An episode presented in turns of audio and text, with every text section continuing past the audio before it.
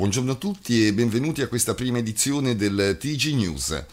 Presento subito i giornalisti che hanno dato vita a questo progetto e sono Ludovica Eugenio, redattore di Adista, Pierelisa Rizzo, ANSA della Sicilia, Federica Turn, giornalista indipendente, Federico Tulli, giornalista ed autore di diversi libri in materia, Alessio Di Florio, redattore di World News, Antonio Messina, sopravvissuto, ed io, Francesco Zanardi, sopravvissuto e portavoce della rete L'Abuso.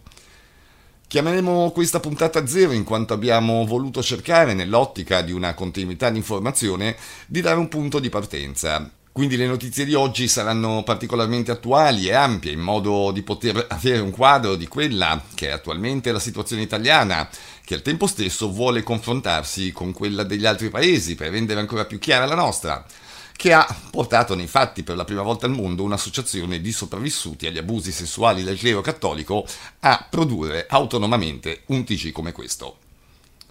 Un canale di controinformazione che dia voce ai sopravvissuti, voce che in Italia è puntualmente prevalicata da quella della Chiesa, che attraverso i media fa sapere a loro nome che tutto va bene, che le vittime sono soddisfatte, che le parrocchie oggi sono finalmente diventati luoghi sicuri grazie alla tolleranza zero.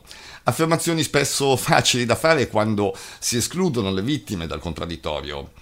Ma le cose stanno davvero così? Questo è l'obiettivo di Rete L'Abuso News, informare in modo che ognuno possa maturare la propria idea sui fatti.